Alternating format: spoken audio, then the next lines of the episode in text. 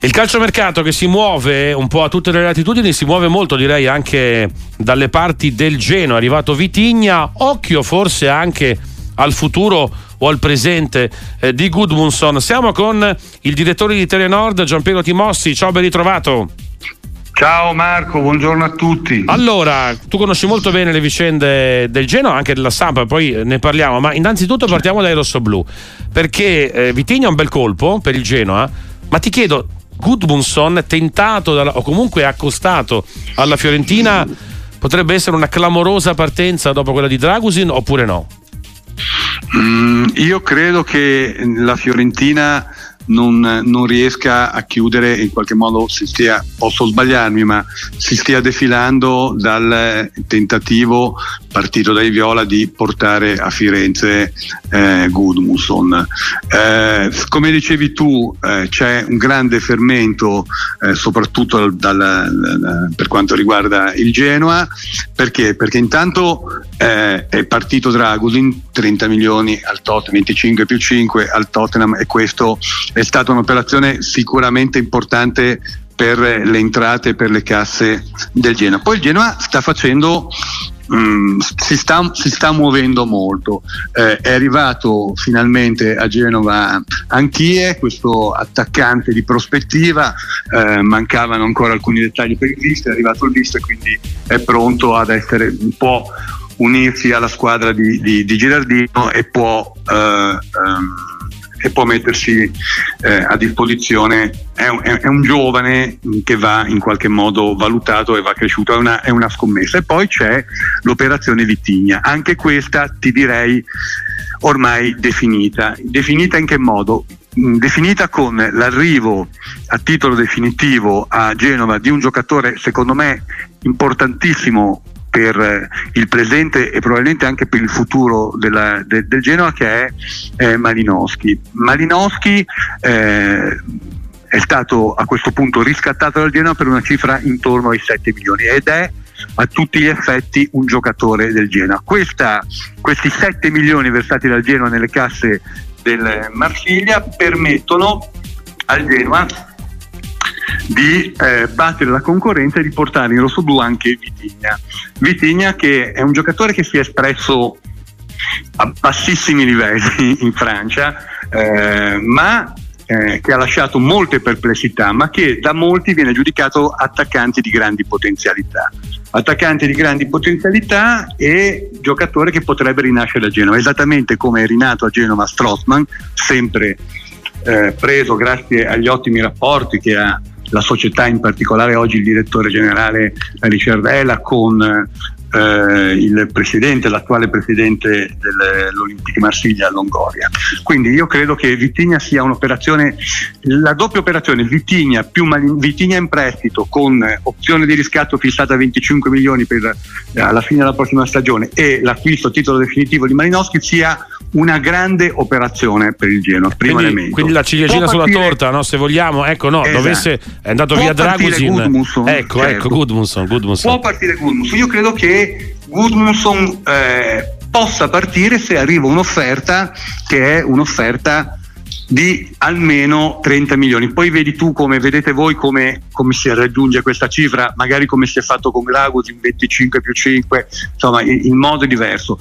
A me risulta che la Fiorentina abbia presentato un'offerta non superiore ai 15-18 milioni, che sia stata subito neanche presa in considerazione dal Genoa. Forse a in qualche modo rendere più, ma sono ipotesi queste, a rendere più complessa l'operazione c'era stata l'offerta o la Fiorentina aveva fatto, come è naturale, comprendere all'entourage del calciatore che l'ingaggio a Firenze sarebbe stato quasi il doppio di quello che percepisce oggi a Genoa, ma anche questa lo sappiamo, chi ama seguire il mercato è una cosa naturale. Se un giocatore cambia squadra è naturale che certo chieda un ingaggio più alto. Io però non mi sorprenderei che ci fossero altri inserimenti. Allora, è una voce che stiamo verificando, mi fa piacere darvela, stiamo verificando qui a Telenord, mi fa piacere darla in anteprima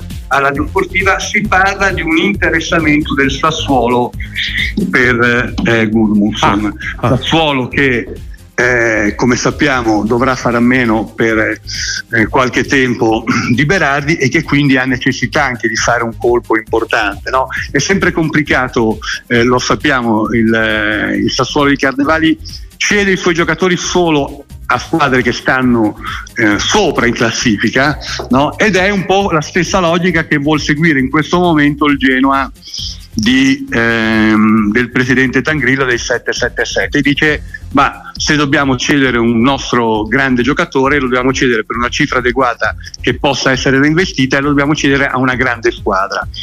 Questa voce del Sassuolo, che ti ripeto stiamo verificando qui a Telenord, non è una voce che va presa in qualche modo con le pinze. Se lo Sassuolo poi riesce ad arrivare a una valutazione che è quella che dicevamo intorno ai 25-30 milioni, allora può sedersi al tavolo forse e entrare a far parte di questa trattativa. C'era una voce, c'era un interessamento del West Ham in Premier League in passato di 25, che avrebbe offerto già 24-25 milioni. Quello può essere un altro elemento importante. Se è giusto o sbagliato cedere Guðmundsson, non tocca a me a dire, io faccio un po' di storia, sono cronista come te da tanti anni.